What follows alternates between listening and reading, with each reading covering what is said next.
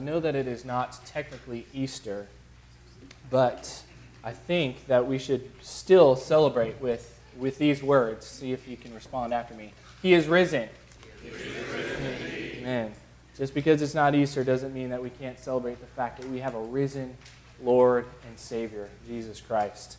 Uh, this, this week, as I was just going about life, um, uh, I was uh, thinking a lot about what we had talked about last week with taking this long view, uh, the fact that we often don't think enough about what Christ's resurrection has accomplished for us. And uh, I found myself muttering under my breath uh, several times, like, long view. Think of the long view. Think of the long view. Uh, it happened some this past weekend while the ladies were on the retreat. Um, we have Stephanie's sister with us as well. And so I not only had our four, but we had uh, Liam as well, who is three. And uh, so I had five kids for the night. And honestly, things were fine. Things were great. Uh, there were a couple of times where I muttered under my breath, long view. Think of the long view. Uh, mostly getting in and out of the minivan. I, I, don't know what it is, but having five kids to, to buckle into car seats and uh, the, just the stress of that. Um, thinking a lot of the long view. Uh, this morning, through this miracle that Jesus performs in these two parables, uh, Jesus will continue to encourage us with the long view, making it very clear to us that the kingdom of God is growing and it will continue to grow both outwardly and inwardly. Uh, for the sake of time this morning, we're actually not going to focus too much on the miracle itself um, but what the miracle is pointing to and these two small parables that Jesus gives of the kingdom. But so that we understand the miracle, and let's uh, briefly look at it. Uh, the setting is the Sabbath. Jesus is teaching as he often does in a synagogue. There's a woman who is there, and she has a disfigurement. It causes her to be hunched over, and she's, she's had this for 18 years. She couldn't fully stand up, she couldn't fully straighten up. And Jesus calls her out from the crowd, calls her to come forward, and he says, Woman, you are freed from your disability. And just like that, she is healed. She can now straighten up. There was two reactions to her healing. The woman and those present in the crowd give praise and glory to God. They are amazed. The ruler of the synagogue has a very different reaction. He's indignant, as Scripture says, and he rants and raves about the sanctity of the Sabbath and about what you should be doing and what you shouldn't be doing. But Jesus sets him straight, calling him a hypocrite. A hypocrite.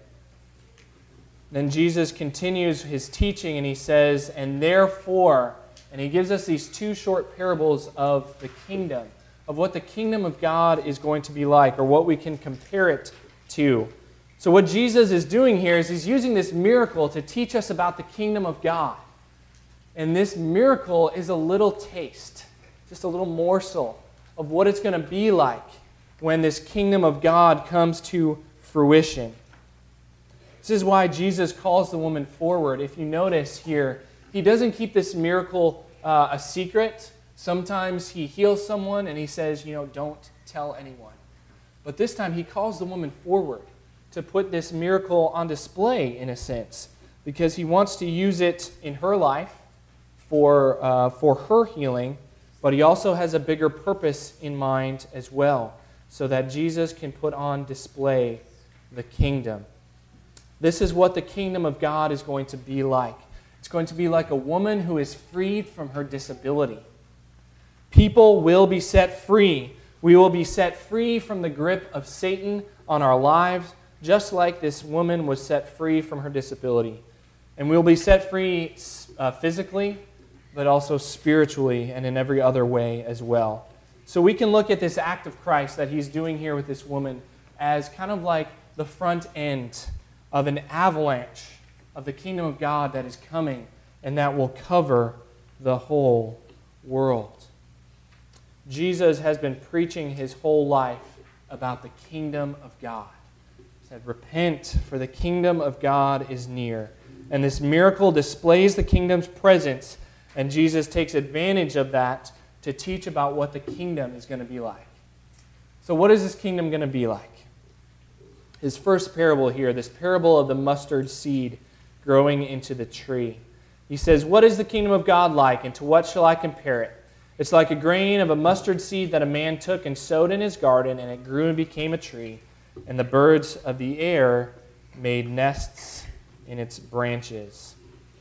So we know the mustard seed, it is famous for being small, but it grows into a tree, not the biggest tree in the world, but into a tree that is big enough for birds uh, to be able to, to be harbored in its branches.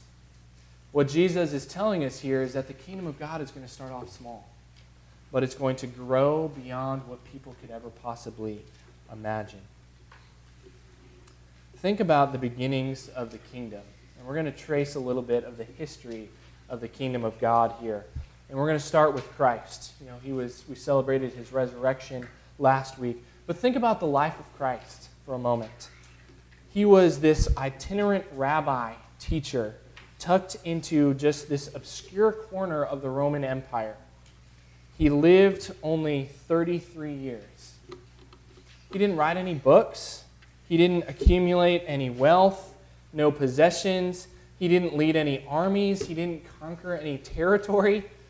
In fact, he's obscure for the first 30 years of his life, and then he spends three years walking around Galilee and Judea, teaching and performing miracles. During this time, he gathers 12 followers. And then, uh, after the crowds turn against him, he is executed along with hundreds of thousands, maybe even millions. Who knows how many people that the Roman Empire crucified? And Jesus was one among many. And he leaves behind 11 followers and a scattering of others from a human or a worldly perspective, Jesus really wasn't that much. His life, his death, his resurrection was like that tiny mustard seed, though, that Jesus talks about this, in this parable. And from this one seed grows the kingdom of God. And it began with the apostles and with Paul. You know, Jesus' last words in Acts chapter 1, verse 8, he says, But you will receive power when the Holy Spirit comes on you and you will be my witnesses in Jerusalem and in Judea and Samaria and to the ends of the earth. When Jesus ascends to heaven, he leaves behind the eleven, as Judas had already hung himself. They replaced him with Matthias. Um, but at that point, when they went back to Jerusalem, there was about 120. That's all they were, just 120. At the day of Pentecost, Luke records in Acts that their numbers grew quickly to 3,000. So from 120, they grow to 3,000. And then in Acts chapter 2, verse 47, we read that new members were being added to their number daily. And then persecution began. Begins with the stoning of Stephen. And suddenly people are scattered out of Jerusalem because they fear for their lives. Philip goes to Samaria, which is right in line with Acts chapter 1, verse 8, from Jerusalem to Judea and Samaria. He starts spreading the gospel there. God calls Philip to share with the, the, the Ethiopian eunuch. He becomes a believer and is baptized. And the gospel has begun to go to the nations, to the Gentiles. Saul, who would then be Paul, is converted on the road to Damascus. Peter has this vision of the sheet that comes down with all these unclean animals. And God tells him to get up, to kill, and to eat. Peter realizes what God is telling him to do is that the gospel needs to go to the Gentiles. And lo and behold, who would knock on his door? But envoys from a Gentile, from the man Cornelius. So Paul enters into his missionary journeys the gospel begins to spread throughout the entire Roman Empire. Churches are being planted in every city and in every town, even as far away as Spain, which is where Paul desired to go. It is incredible. These persecutions that they are experiencing are leading to growth. You know, the, the Christians in those early days in the Roman Empire are they faced so much persecution the arena, the, the lions, the gladiators. But the gospel continued to grow and to advance. Finally, in, in uh, 313 AD, Constantine he issues his Edict of Milan. He doesn't make Christianity the official uh, religion of the Roman Empire, but he legalizes it. And suddenly the floodgates are opened, and Christianity spreads even more. It is truly amazing what has happened to see the growth of the kingdom of God, starting with Jesus and to the apostles. You know, when the disciples were brought in front of the religious leaders soon after Jesus had ascended into heaven, they, they brought them in front, and these Jewish leaders noticed something. They noticed that they were uneducated fishermen, but they noticed that they had been with Jesus. And these uneducated fishermen, in uh, 15 or 13 chapters later in the book of Acts, suddenly are turning the world upside down with the gospel of Jesus Christ. It spreads throughout the entire Roman Empire. Uh, a study was done back in 2010. I know that's a big jump from 313 to 2010. But uh, when that research was done back in 2010, so that was five years ago, uh, according to this study, 2.18 billion people around the world claim Christianity as their religion.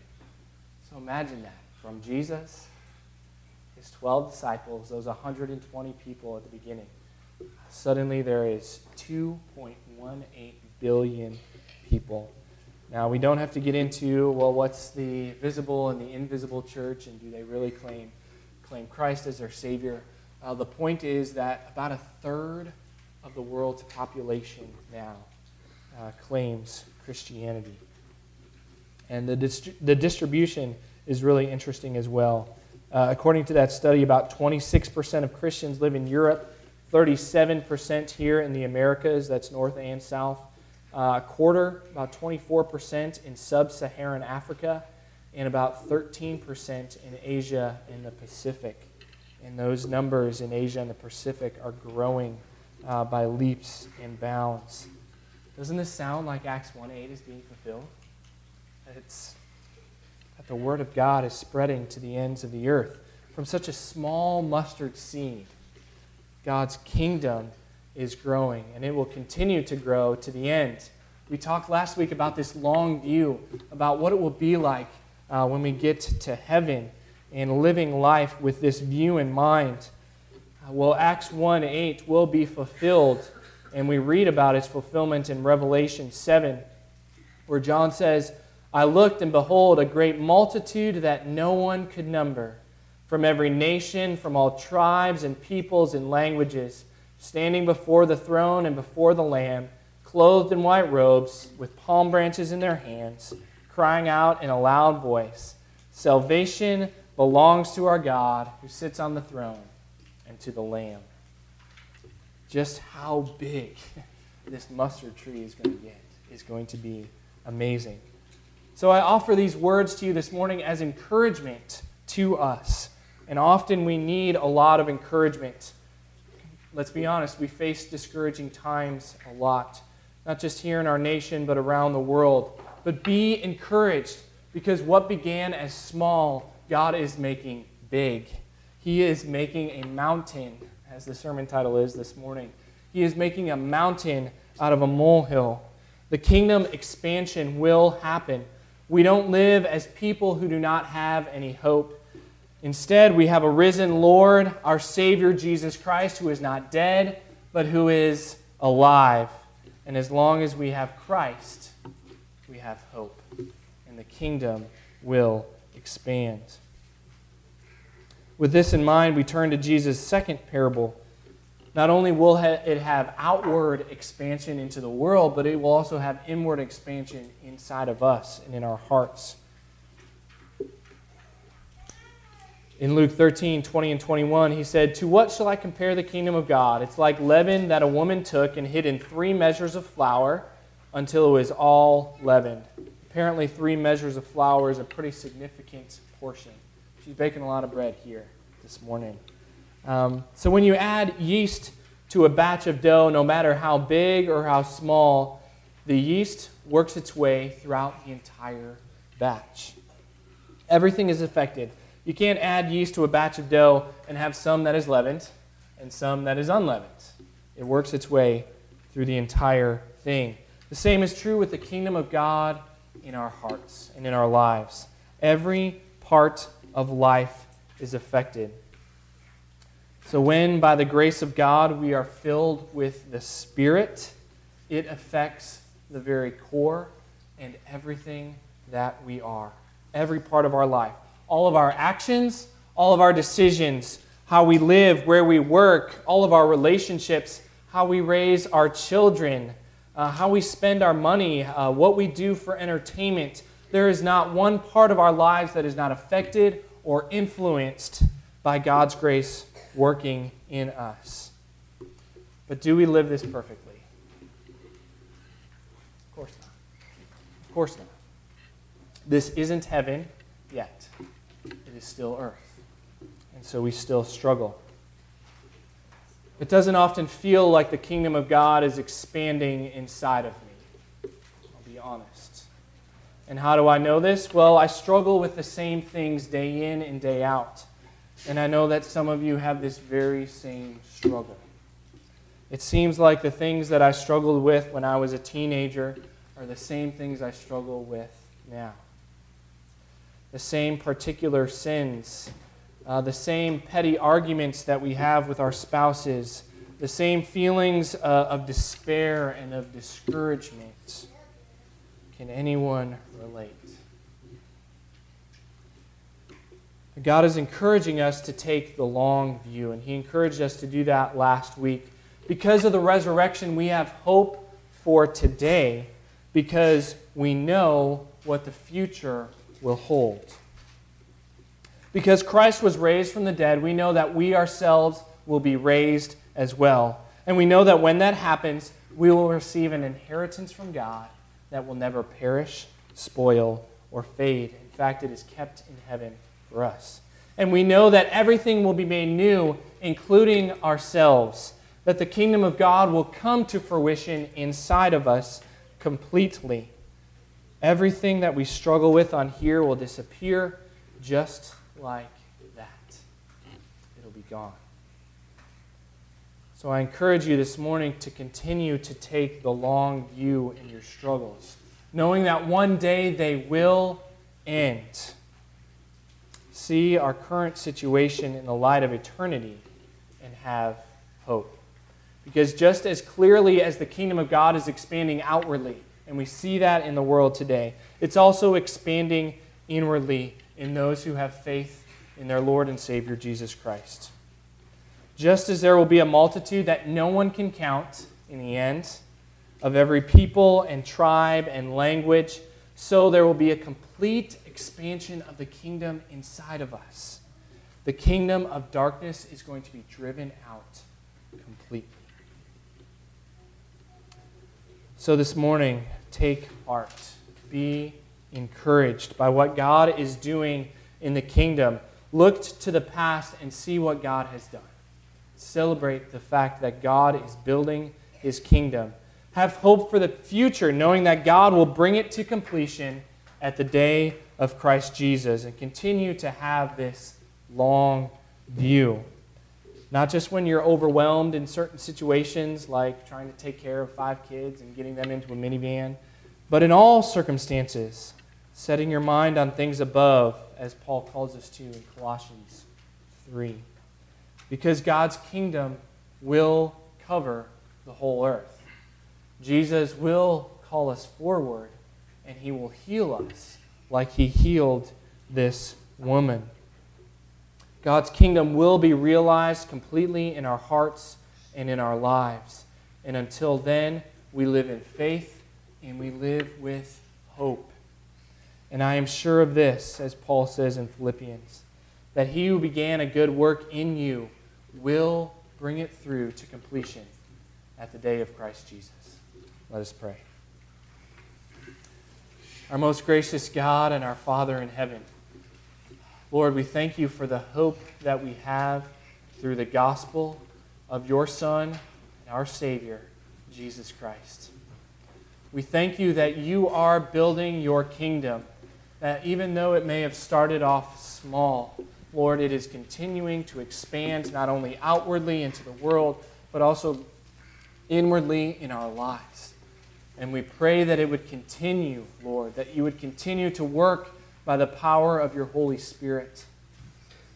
Lord, as we grab hold of these promises that you have given to us, I pray that we would be encouraged, that we would live lives with hope, knowing that your promises will ring true.